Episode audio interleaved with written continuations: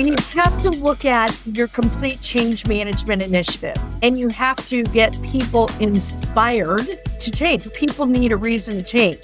Shocking principle, right? Not rocket mm-hmm. science when you're asking them to get uncomfortable and approach conversations, they have to be bought into that. There needs to be rewards and recognition aligned to it, measurement, coaching aligned to it. The managers have to be expert in providing truthful, specific, constructive feedback and role modeling it. And that's where the work is, where I think a lot of companies, they blame the trainer because that's the easy scapegoat because it wasn't my fault. Hi, friends. Welcome to the Win Rate Podcast. I'm your host, Andy Paul. Now, that was Julie Thomas. And Julie is one of my guests on this episode of the Win Rate Podcast. Julie is president and CEO at Value Selling Associates. My other guests for today's episode include Mark Roberts. Mark is the CEO at OTB Solutions and also making his big podcast debut, Mitchell Kasperczyk. Mitchell is strategic account manager at Compyl.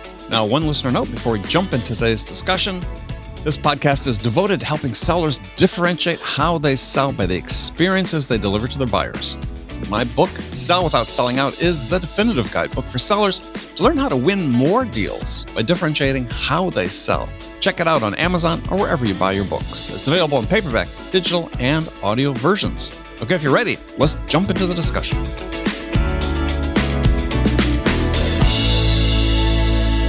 Episode of the Win Rate Podcast with Andy Paul. I'm your host, and join me today, another all star panel. I'm going to give people a chance to introduce themselves. Julie, why don't we start with you? Well, hey, Andy. Great to be here. Um, my name is Julie Thomas. I'm the CEO of Value Selling Associates. We're a business to business sales methodology firm that works with organizations that are working to upskill their sales professionals to improve their productivity their ability to qualify, advance, and close more deals. Thrilled to be here today. Excellent. Okay. And for those of you who are watching the video, see Julie's got a row of trophies behind her head. Uh, not by accident, they're in camera. I, I thought maybe they were Emmys to begin with, but Julie, tell us about your trophies. So we've been involved with the Stevie Awards for a number of years, and the Stevie Awards has a award ceremony it is like the Emmys or the Oscars or the Tonys or the Grammys, your your uh, award ceremony of choice, but for sales and customer service professionals. So a few of those awards we've actually value selling has been recognized itself. Our podcast has been recognized as a social selling initiative as uh, one of those awards, but we nominate a large number of our customers every year. And a number of those awards are because we're so successful at nominating our customers. We get what's called a grand Stevie because our nominations our nominations nominations are so successful. So Got it's a nice okay. benefit that we love to add for our clients. Okay. So Mark, on to you. Hi, I'm Mark Roberts. I'm the CEO of OTB Solutions. I just published another book driving explosive growth. And what I've done for about 37 years now is help companies grow really fast. I tell people if they want to grow three to 5%, I'm probably not the guy. You want to double, triple, quadruple your business? That's what I do. All right. Um, the way I do it is with data. And then, kind of like Julie, I assess your team, figure out if there's any skills gaps, and then we train and coach your team to be able to go out and execute your strategic plan. Got it. Okay. And you said your company name was OTB? OTB, Out of the Box Solutions. Out of the Box Solution. Okay. But I, see, I hear OTB, most, I think off track betting, but yes. Yes, no, that's not me. But what I'm most known for is if you Google fix sales problems, my website's number one in the world. It's called No Smoke and Mirrors. Got it. Okay. Mitchell. Thank you, Andy. My name is Mitchell Kasperczyk, and my path has been quite unconventional, starting as an opera singer and then transitioning into the world of sales. And along this journey, selling for services and software companies, I didn't start my career as a natural born salesperson, if there is such a thing. I'm probably more reserved and shy than nine out of 10 B2B sales professionals. But after a year in sales with acceptable but not outstanding results, my wife recognizing that I had uh, a competitive uh, streak and the insatiable curiosity encouraged me, as any wife might, to channel that energy into activities and behaviors that could bring us economic benefit. so, so I became utterly consumed with learning everything useful about sales and the underlying psychology. And since making that shift, I've consistently ranked at the top or near the top of the leaderboards in the last few companies I've worked Good. for. Still a work in progress. As we all are, right? This is, let's say, this is my year in sales, and yes, constantly learning. So Always learning. always learning. Well, uh, to that end, let's lead off with this question. And yeah, in your mind, as individual contributors yourself and as managers, what makes someone a great seller? Julie, we'll start with you. Oh, wow. That's a great question. I think there's a couple of traits that I think are really critical for great sellers today. And one of them is for sure curiosity. Because selling isn't just telling, it's being genuinely interested in what makes your prospect in your prospect's organization tick and how you can serve them with the products and services that you represent. So curiosity is certainly one of those things. There's, and then there's a couple of other traits that I think I look for when I'm hiring people. One of them is I look for resilience because I've been in sales for a long time too. And um, if you're the type of personality that goes down in the dumps when things don't work out or you get an obstacle, you're going to be crushed as a sales professional because it's hard to pick yourself back up and you're never going to win them all. So Right. That resilience is really important. And then I'm looking for, and I waffle between these two things, something that I call the quick study and the figure it out factor. I want Yeah. people that are resourceful, that will figure it out, not just throw their hands up and say, "Oh, I didn't get it or I didn't win it." Like, let me try a different door. That oh, the front door was locked. Let me see if the side door's open. And so I want that quick study, resourceful, figure it out factor in the people that I'm looking for. Yeah, someone that doesn't need a recipe. No, you can have a high level recipe, but we know that the customers change the ingredients all the time. So if you're expecting to get everything lined up, no two sales, in my opinion, have ever been identical. So Exactly. you've got to have enough wherewithal that you can know the key components that you need to have in work. And then, this customer is a little bit different. How am I going to mm-hmm. get there in a different way so that that curiosity helps you understand that the resourcefulness helps you figure it out. Well, I think a key element of acumen for salespeople is not recognizing how one customer is like yet another customer, but recognizing how they're different from another customer. And it's in the difference where the opportunities lie if you're paying attention. So, Well, I Uh, agree. Mark. And- y- Yeah. Yeah. oh, go I ahead. agree. Go ahead, Julie. All right, Mark, what do you think? Yeah, Great what I've observed, obviously, is creative problem solving. They act as a consultant, not as a rep. That famous book, Trusted Advisor, is out there where they take a genuine interest. We call it worthy intent. I, there's an author out there, Selling from the Heart. He talks about commission. Larry breath. Levine. Yeah. And customers can smell commission breath a mile away. And if that's how you're approaching your customers today, you're not winning and you're not closing. So, what the data tells us is they have resilience and grit. They have a high will to sell, which is when they wake up in the morning, they want to go sell. They have a high figure it out factor and they have situational awareness. Often they, we need to tune that skill up with maybe some disc training and personality training. But yeah, the top performers are always prospecting, always trying to work to grow even existing accounts. They never are idle and they're always trying to get stronger. I think the number is 79% of top performers use social selling, for example. It's new, they adapted, and they're leveraging it. Yeah. Well, I mean, I think that's, yes, that's a topic maybe if we have time, we'll get into a little bit later. I just wanted to jump into people's perspectives on AI and how that will play. But I think that general is, yeah, good sellers adopt and adapt to the technological changes, excuse me, that, that are coming down the pike and put them to use to help their buyers. Mitchell. I would echo the sentiments of my colleagues here and add buyers want to deal with smart salespeople who have high EQ and high intent. And I think, Mark, you spoke to that high intent and transparent motivations, someone who is focused on directly helping solve the problems that they would be interested in solving, and then being able to do that deep work with that client and create a vision of success. Yeah. Well, interesting. Think back, and uh, that's a great answer. And I thinking back to what Mark had said is people that have the, the you say, I guess you drive to sell or something you talked about, they wake up. Is it a drive to sell or is it a drive to help? It's in my new book, I talk about serving others, not selling them. And if you wake up every day wanting to help somebody, you're going to do very well in sales if you have the skills. Unfortunately, 50% of salespeople out there today have never been trained formally. So they're basically what I call doing random acts of sales every day. They're winging it. Buyers are speaking out. There was that study in Florida State, I believe it was. 85% of buyers said they expect a salesperson to connect what they're selling to how it'll impact their bottom line, the value, but only 14% of salespeople are. So there's a pretty big disconnect between what buyers are expecting and what salespeople are doing. I would yeah. also.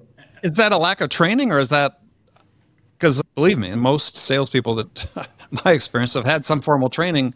You just look at the numbers by distribution in terms of either win rates or quota attainment, buyer experience surveys. They're saying, to your point before, is hey, most of them fail miserably at this task of helping us make this decision, even the ones that have been trained. Well, what's fun is you don't have to guess, you can assess, right? Mm-hmm. I think the number is 67% of salespeople never ask for the order. I just did an assessment for 100 salespeople for a large pharmaceutical company. On average, their team ranked 32 out of 100 in closing skills. So, what's a closing skill? How do you approach the close? How did you follow the sales process naturally to a close? Did you understand all the objections and handle them? Or did you try to overcome them? Because that never works, right? Mm-hmm. So, again, it's kind of staggering when you look at some of these big companies they teach product, they teach application, but not sales skills, like how to have a business conversation. Isn't it also true, though, that many of the maybe challenges we have in the industry is that we are training and providing insights to sellers that are very prescriptive. Every seller is looking for the tactic for a situation and the tactic to get out of a situation when really at its core, most of the true sales problems are head, heart, and soul problems of misalignment on what we're really doing together, buyer and seller. That's what I found, at least. We I often find that the best salespeople are very conscious of creating that atmosphere of psychological safety so that the buyer can ultimately get to their chief aim. Without that, it's just uh, messy. It's a messy process because we're human and everything human is messy. Well, I, I think we've also created some problems that are rearing their head today. And it's this whole kind of SaaS revolution towards product led growth. And if I can just get them into a demo, they'll fall in love with it and they'll sign up to buy. So so much of the training that I see is on the what and not the how, to Mark's point, that they don't know how to tie it to business outcomes because they couldn't, many of them couldn't have a business conversation if their life depended on it. They can talk tech, they can talk features, they can talk function, but they cannot tell you the why behind the buy of why that problem is even worth solving let alone how they're going to measure the the positive result of solving it. So I think it is there is a lot of training out there, but I'm not sure we're always training on the right things. And is so, it good training? Are you training to forget or are you training to remember? One and done training doesn't work. Go away to a weekend thing, Let do death by PowerPoint. That's training designed to check a box. The VP of sales wanted training. Okay, I did it. It's not my problem. Well, it wasn't designed properly. I was really blessed. One of the companies I worked for was Timken Corporation. Mm-hmm. They're a $7 billion guy that makes bearings and a whole bunch of other stuff. And they sent me to Harvard to learn how adults learn. That's not how we learn, right? Training, in my book, I mentioned sales training is a $17 billion business growing every year. And it's because a lot of it doesn't work. So you have to take it again. Oh, but it, No, it's, it's usually not the trading It's built, it's built that way, right? Well, it's how it's designed and rolled out. A big part of training is actually watching them do it. Watching a video is one thing, but as I tell people, you can't learn to ride a bike watching a video. There's application, you got to practice, you got to do it, you got to get your brain engaged. There's activity, and a, and a good training program is going to create that activity. And one of the best parts of training today is peer to peer. If you can facilitate peers telling peers what's working, you're going to have a really good outcome from the you're going to get some ROI from the training. But again, I I'm just shocked when I meet some of these very large companies. They do a fantastic job with product application, as you mentioned, features and benefit. I call it feature and benefit bingo. They just start spewing features and benefits, hoping the Sure. buyer will jump up and buy. And now, a word from Cognism. Picture this your revenue team armed with accurate B2B contact data that leaves missed opportunities and unreachable prospects in the past. Look no further than Cognism, the B2B contact data provider that stands out with unwavering focus on data quality and coverage. Cognism's US data set alone offers two times more cell phone numbers than any other provider on the market. And it gets even better 7 million human verified cell phone numbers backed by a 98% accuracy rate deliver precision like you've never seen before. And if international business growth is on the horizon, Cognism offers the most complete GDPR compliant data in Europe, making your expansion dreams more attainable than ever. Customers like Drift have already experienced the power of Cognism. In just 30 days, they proved ROI and now book 70% of their outbound meetings using Cognism's cell phone data. But don't take our word for it. Get a free data sample and test the quality for yourself. Head over to cognism.com slash data sample to get your free data sample today. That's cognism.com slash data sample. a question though so okay, we've identified this as an issue, and this has come up many times on this podcast, my previous podcast, is where does this issue originate, right? Because yeah, I, I think it obviously starts way at the top when they just don't prioritize this. But at some point, if you're not listening to your customers, are going to tell you the type of experience they're having with your sellers, and it's going to be reflected in your win rates.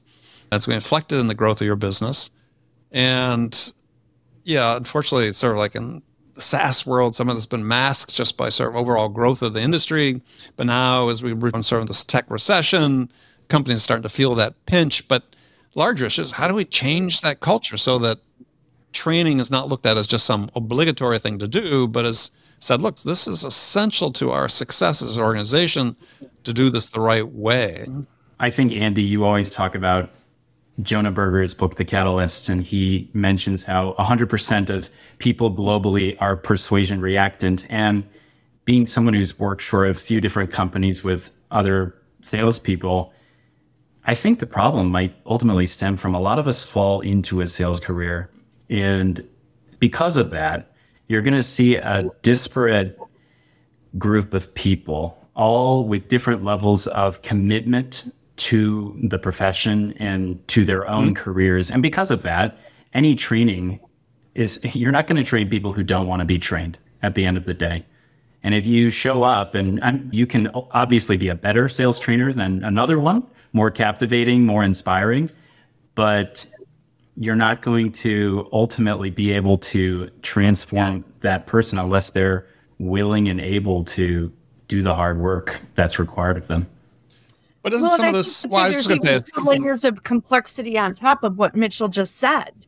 Number one, the crazy part about sales is I can do everything wrong and they can buy anyways. So all of a sudden, everything that I've been told I shouldn't do is reinforced, and I'm kind of like, why do I even have to change? So well, but maybe maybe it wasn't wrong though. maybe I got lucky. Maybe the person was the brother in law of my boss and, and they had bought from us three or four times before.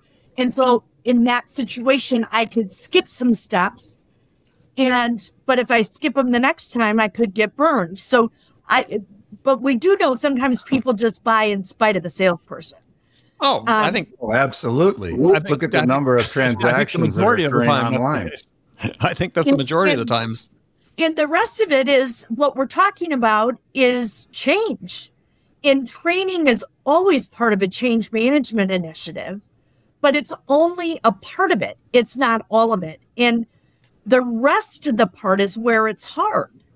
It's how do we it, and it's not a one and done. If it was one and done, or if I could just watch a video, shoot, my husband would be on the PGA tour right now because he rarely misses a Sunday watching golf but right. I promise you, it hasn't impacted his golf game. So it nor your relationship with him. No, no, a lot of things it hasn't impacted. So you have to look at your complete change management initiative, and you have to get people inspired to to change. One of our principles in selling is people need a reason to change. Shocking principle, right? Not rocket mm-hmm. science, and the same is true of the sales professional. When you're asking them to get uncomfortable and approach conversations or prepare for conversations or execute meetings differently than they have in the past, they have to be bought into that. There needs to be rewards and recognition aligned to it, measurement aligned to it, coaching aligned to it. The managers have to expect it and be expert in providing truthful, specific, constructive feedback and role modeling it. And that's where the work is, where I think a lot of companies short, short it. And then they blame the trainer because that's the easy scapegoat because it wasn't my fault. But no, I th- you're right. It's, the trainers are the scapegoats, easy scapegoats. but yeah, you identified, I think, are certainly a, a big weak point, which is we don't train managers, right? As we have an mm-hmm. expectation that if somebody carries a title, they must know what they're doing.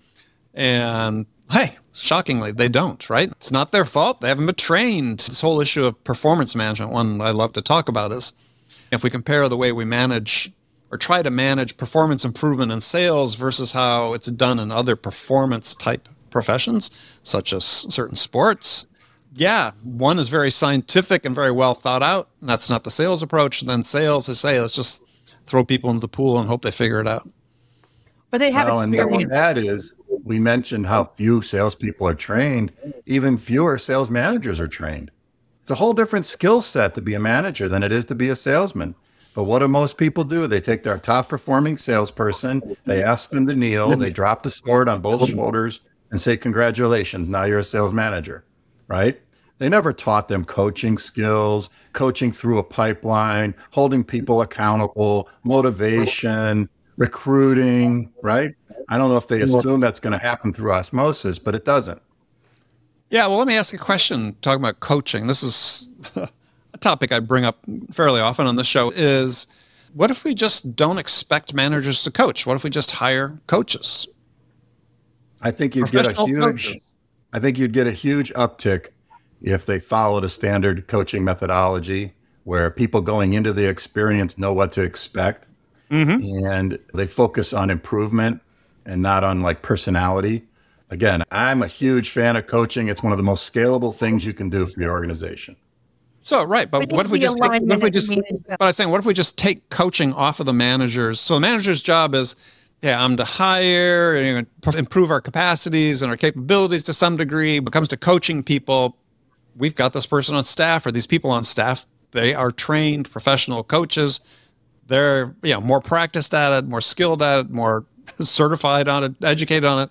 Let's let them coach our team because then we get rid of the excuses of managers saying, I no longer have time to coach because I've got to fill out the reports for managers or whatever. As long as you've got some alignment there, because at the end of the day, if the manager's doing both, they're wearing the hat that says, hey, deliver the plan, deliver the number, get the work done. That's the manager's job to get the work done on the team, right? The coach's job is to develop the people. And so you can separate those as long as there's alignment on how you get the work done, is also how we're going to coach them to behave and do that. Because I have seen situations where the manager isn't bought into the methodology. They bring in a third party coach and the manager says, just get out of that meeting as fast as you can. Come with me. We'll do it my way. And now you've just increased the dysfunction tenfold. So there can be a role to separate that. How do I develop people from how do I get the work done? But at some point, there's got to be some really tight trust and relationship between those mm-hmm. that everybody's working in the boat, rowing in the same direction. I think so. What, what if you change the compensation plans for managers so that they had this incentive to make sure they worked with the coaches? Well, I, I, think aligning rewards and recognition and composition and compensation to whatever you want them to do is key because we know that if they were the battlefield promotion that Mark alluded to, which many of them are, they are compensation focused and compensation will drive behavior. So yeah, don't give them a huge bonus to make the number and then don't care at all how they beat the horse to get there. Yeah, I think that one of the ways you could address this is no managers don't like this idea, but I think it's for that reason it's actually it's a great one. Is we have this issue with relatively low number of sellers attaining quota. Is I think what you should do is say, look, managers, your variable compensation is going to be mostly based on your people making quota, meaning I'm going to give you a fixed fee for every seller on your team that hits quota. So if your variable comp as a manager, say for mathematical purposes, 100,000, you got 10 people on your team, I'm going to pay you $10,000 for each person on your team that hits quota. And I guarantee you, overnight, managers start finding time to coach people, or they'd be very much aligned with, yeah, if you can help me, any resources you can provide me to help me help these people hit quota, they'd be all over it. I think there'd be some organizational reshuffling as well.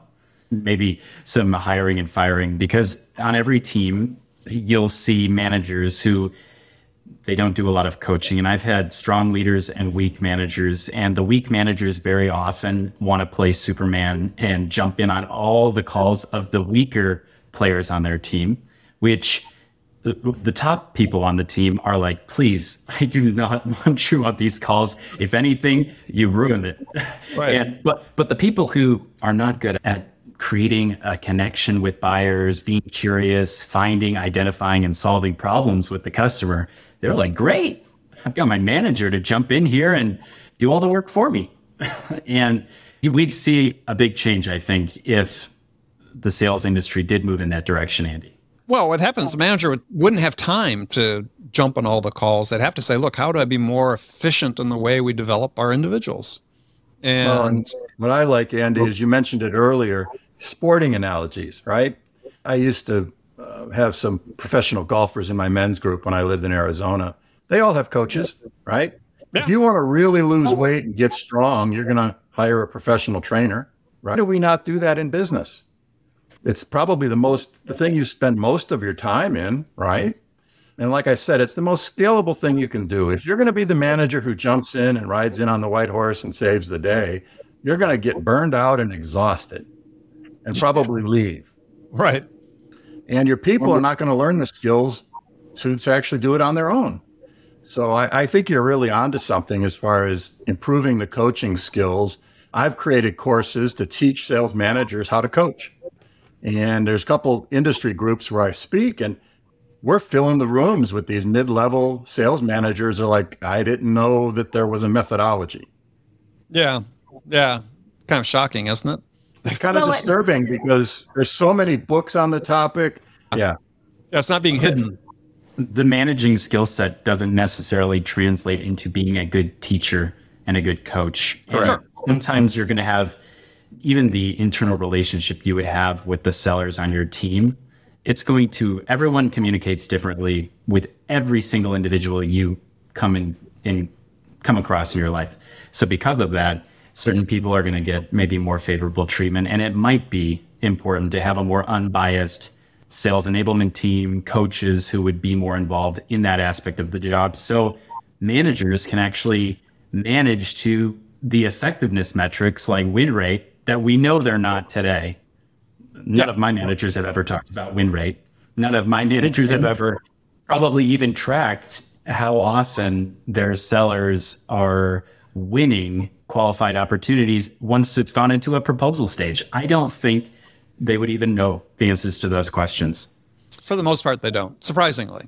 They'll tell you they know. I had one client I had this conversation with is, oh yeah, I know the win rate. I said, okay, good. What is it? We're just on an average win rate for them as a company. Gives a number. Wasn't even close. Wasn't even close when you really dug into it. And we know this is this sort of happens at so many companies. It's largely sort of managed by anecdote and to the point Mark made before is the data can help you. Simple things we've talked about on the show before is one of our sponsors is Clozd, who's one of the leaders in doing win loss analyses for companies why wouldn't you? If you're a revenue team, so often this ends up in sort of the hands of marketing to do win loss analysis. Is why is a sales organization? Why aren't you embracing this? Right, going out, you know, every opportunity that you win or lose, finding out why. Right, because Clozd has some great data. It said that they did a study, and they said that when reps enter one reason for win or losing, in this case, is mostly for losing. When they're losing deals, uh, and they compared the reps' answers with that of the buyers the reps were right 15% of the time. Yep. I mean, 85% of the time, reps, for one reason or another, were unaware or maybe even clueless about why they lost a deal. I mean, think about that, right? And so here we have this, these tools, and does it close? For example, a company that does this. If I were a sales leader these days, I would I'd be married to this type of capability. I'd want to know in as real time as possible every time we won a deal or lost a deal, why? So we can go out and either avoid the mistakes going forward or replicate what we did well before. I think Julie talked about it earlier, at least in software sales and SaaS, the product led growth movement has really made sales teams think if we just take steps out of this sales process, we can really shorten the sales cycles. And if anything, it just slows it down by a large amount. And the salespeople are not really going through a rigorous assessment process with the buyer in order to de- determine what problem they're solving, how they've tried to solve it in the past, what are the alternatives to solving it, the consequences of an action. And because of that, they get to the end and the buyer is like, well, everyone looks the same. I'm either going to buy on price or I'm going to buy the preferred vendor, the IBM that I won't get in trouble for buying because of the brand. And the AEs go to President's Club thinking, great. But a lot of that was territory and timing and brand. And working for startups, I know that I need to be quite a bit better than a lot of account executives and sales professionals because ultimately it is a trust profession. And it's a marginal difference in terms of how much value we add for that buyer. And they are going to ultimately want to work with the people who add the most value to their lives. So I think that's have- big- And now, a message from Clozd. An often overlooked way to improve your win rate is to identify and close win back opportunities. After conducting tens of thousands of buyer interviews, Clozd has found that 10% of closed lost deals have the potential to be won back at some point in the future. Now, identifying these win back opportunities early and knowing when and how to follow up could be worth millions. Clozd recently helped one of their customers identify and win a $500,000 win back opportunity within days of it being marked as closed lost. Clozd automatically reached out to perform a win loss interview when the deal was marked closed lost in the CRM, and the buyer said, Well, actually, we're still interested and we're ready to sign the contract. Clozd is finding win back deals on a daily basis for their clients. How about for you? To help you get started receiving the value of consistent, direct, candid feedback from your buyers, Clozd is offering all my listeners a free gift. Just go to winlosstoolkit.com and they'll send you a bunch of valuable tools to help you get your win loss program started. The toolkit includes a comprehensive guide to running a successful win loss program, an ROI calculator, and they'll even perform your first win loss interview for free to help you see the value of getting feedback directly from your buyers. So to claim your gift, visit winlosstoolkit.com. That's winlosstoolkit.com.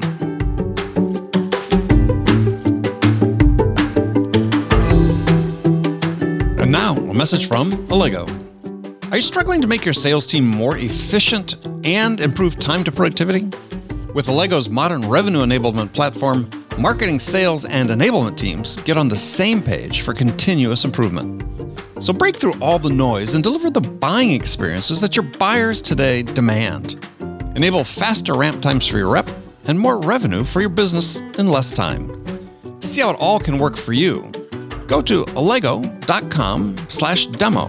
That is allego.com slash demo.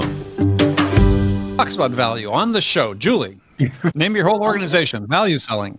And the interesting thing is there's two dynamics to value, right? There's first of all, there's the business value that somebody's going to have to understand to justify that they can spend the money. And I, I don't care if it's budgeted. I don't care if it's not budgeted. Someone has to say, yes, we're going to spend $10,000 to solve this $100,000 headache. And I vetted it and I went through it. And that's a good investment for us to make. Great. But beyond that, it's the personal value of the individual. And Andy, if you're my my client and you work with Mark, I need to understand what's important to each of you because the subtlety becomes in the difference of one of you might be motivated for quality of life and the other one might be motivated to get the next promotion, but you're both motivated for something. And the mm-hmm. sales rep can establish enough trust to understand the individuals. Businesses don't make decisions, people do. And that's where the complexity comes in right now. Selling isn't complex, buying is complex because you're trying to get teams of 10, 15 people that can't agree on where to go to lunch to agree on what vendor to buy from. And I think that that complexity there.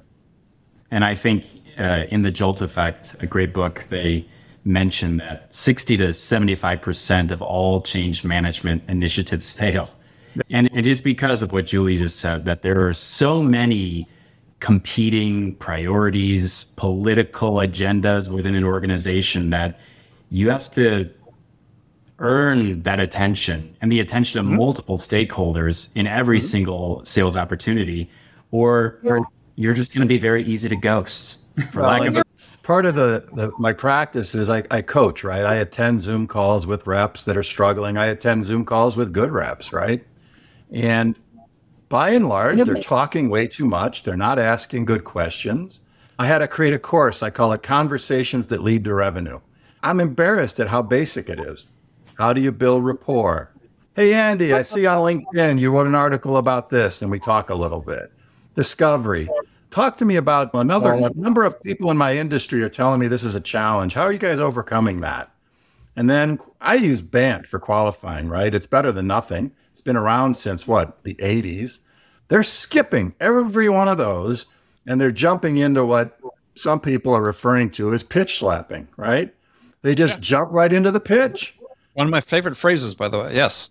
And I tell people, you've all had it happen to you. I just spoke at a, a PE conference and they're like, what do you mean? Oh, come on. You're sitting down to dinner at six o'clock. Verizon calls. And oh, by the way, you're a Verizon customer and they're trying to sell you Verizon. I don't even know if the person breathed on the other end of the line, right? They, yeah. they just jump right in and they, they're playing a numbers game. They're doing what they were told to do.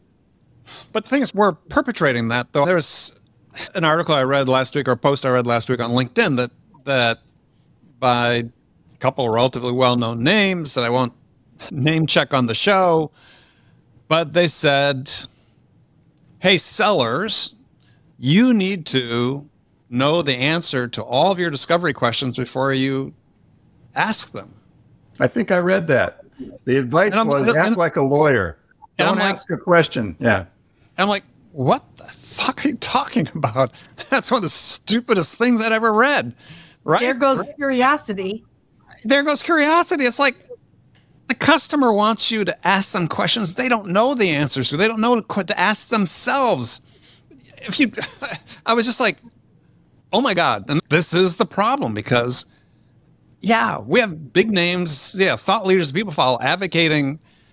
You don't need curiosity. Some of these That's same people said, go ahead. I think discovery has gotten such a bad rap because people are asking questions that they should know the answer to. And then the person you're calling on feels like, well, this was a waste of time. Next time, look at my LinkedIn and go to my website before you you call me.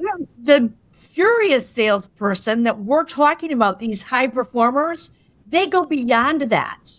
They ask the thought provoking questions that get to insight and, and not challenge somebody's what they're doing, but get them challenged thinking that says, wait, there may be a different way. Or maybe I haven't thought about this the right way.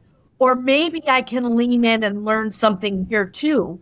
Because discovery now is two ways. And that's why sales reps are so mm-hmm. frustrated. They're used to, i have got my whole list of 25 questions. I'm going to call on Mark. I'm going to ask him the questions. Check. I got great answers. Okay, Mark, when's the next meeting? And Mark's like, yeah, I'm busy. I'm going on vacation for the next six months. So I'll be back with you. Let, don't call me. I'll call you. Right. And it's because there's no mutual value for them. And people Right. spend their time before they spend their money. So if you're not adding value, forget it. I don't have time to teach a sales rep that's not paying my bills right now. I do have time to teach a sales rep. That's the business I'm in, but you get what Let's I'm saying. Let's be clear about right? that. Yes, yes, you do have time to train sales Well, reps. Your business, yes. And a lot of It's tough in great sales right now. I forward it to my VP of sales and say, call that sales leader and say, we can help fix that. Because this poor individual is not going to get anywhere if, if I'm indicative of the behaviors they have with others. And not just that, but this entire topic reminds me of transactional analysis and the idea of okay, not okay. And we all are seeking for psychological okayness. And with that, what makes a prospect feel unsafe? Overly prepared, rapid, and polished responses to everything that they might ask about or question. And it's exactly that type of thinking only ask these questions. Don't venture into areas that you don't really know the answer because you're going to show that you're inept. But buyers gen- generally will answer questions when they really feel like that seller is looking out for them and they mm-hmm. genuinely want to know how should I be working with you because you are unique. I'm not just talking to a chief technology officer. I'm talking to a person who happens to be a chief technology officer and each one is different. Back in the 90s, we taught five whys. What a terrible question to ask. Why are you doing it that way? Immediately, they're on the defensive. I teach salespeople to use how and what. Yeah. That's what a consultant would do. And Yeah. like I, again, I mentioned that I, I just spoke at an event in San Diego, and what the people enjoyed most was how and what questions. How Yeah. would a consultant call on your customer? If you can pull that off, talk maybe 20, 30% of the time with really good questions. By the nature of your questions, they're going to decide whether they can trust you and whether or not you're competent. The sale's going to happen. But this whole conversational intelligence, they want to get on their cell phone and just start texting, right? This, it's, it's like a lost art. So I'm having a lot of fun with it. And when people get in, in it, my only advice is make it your own. Don't talk like Mark. Don't talk like Andy. I'll give you a framework, but make it your own. Make it sound conversational and authentic. Yeah, well, that's a, a a big issue that yeah, we can get to maybe another episode, which is yeah, how the the technology is being used. We have all this great sales technology that exists, and unfortunately, when you look at the results that's being generated by the industries that are using this technology the most, they're not very good, right? When we look at SaaS as an industry, win rates are in the toilet. Have been. It's the way sort of the function of the structure, the way we structured that business, and yet we use these tools to in a way to make people comply to a certain way of doing things as opposed to helping them become the best version of themselves. And i think this is this gets back to the coaching issue right? Because the coaches and the managers are lazy. We i just want you to be like mark right? Or i want you to be like julie. You know listen to how their calls listen to what they're doing. Instead of saying all right let's listen to it. Now let's go through one of your calls and let's compare how could we use parts of that how would you say this right how would you phrase this yeah we want to you know use the technology in a very broad brush way cookie cutter approach rather than saying look how do we use the technology to help you become the best version of you it takes more time as a manager to use it that way It totally And- does. And, and some sales reps are getting lazy now because of the technology. I don't have to take notes anymore. I don't even have to listen. I'm going to get the Yeah. transcript the second we hang up. So I'm not going to listen. I'm just going to take that transcript, make sure there's no misspellings, and send it to you as follow up. And they failed to understand Yeah. Well, there was a study that came out right at the beginning of the pandemic. Even before we were by necessity, we were all forced to use Zoom and, and all these other calling technologies. And what they found, I forget where this came from, but what the results of the study were is that actually people that had conversations on the telephone were able to uh, communicate more effectively and listen and receive information more effectively than you were over a video call.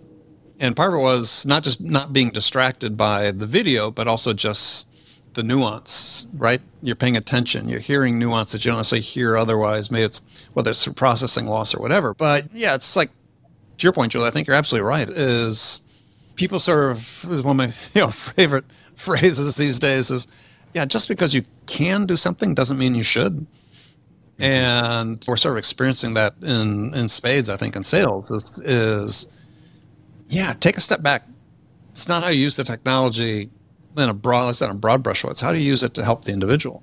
Well, the, and the tech sales stack has grown significantly since 2016, but mm-hmm. sales close rates have significantly declined. Last year was the first year more people missed their number than hit it. So there's a disconnect somewhere, right? And I think it's I think it's a combination of hiring people and training people for the skills of sales, but they also just don't, they can't afford to skip the steps. I can't emphasize that enough. It, it might be a, a, time for another podcast, but it's going to get really ugly here this fall. You can say you heard it here from me, right? All right. you didn't have to be I'm all the... that good in sales last year. If you had stock and your competitor didn't, you you hit your numbers. But guess what? Everybody got caught up. The demand has decreased in most industries, and you have to sell again. Well, selling is like a muscle. If you haven't used it in a while, you're going to be rusty. Well, this is oh, yeah. I, I, think you're right. This the tech recession started happening really about a year ago, 12 months. So those people in the SaaS world, they've been experiencing this where yeah, we grew at all costs. We had endless amount of funding. Here we go, and then suddenly the party's over, and yeah, your 18% win rate just doesn't cut it anymore. I think the giant disconnect, huge misunderstanding we have of buyers and buying is that sales leaders design for efficiency of the interaction. They're buying all these sales technologies, they're buying endless tech to help their sellers be more efficient. And the only thing the buyer cares about is the effectiveness of that change management initiative. Well, and oh, you yeah. mentioned win loss. What an insightful thing. If you want to invest in something, invest in win loss. A lot of my smaller manufacturers just simply can't afford it. So I do it for them. And when you ask a salesperson or you look in the CRM, why'd we lose the sale? The entry said our price was 30% too high. It's never 10 or 11, it's always 30, right? Well, guess what? When I interviewed that buyer, by the way, it was the customer's third largest customer. He didn't say price. Oh, yeah. He says, I didn't think he was listening. I didn't think he totally understood what I was trying to do. So I went with somebody else. The buyer's experience. This is the data. Don't get me started because every episode I get into a little bit of rant about this is, but yeah, the data is very clear. Gartner's most recent report, one of the more recent reports earlier this year about the nine most important factors influencing a buyer's decision product and price weren't on it at all.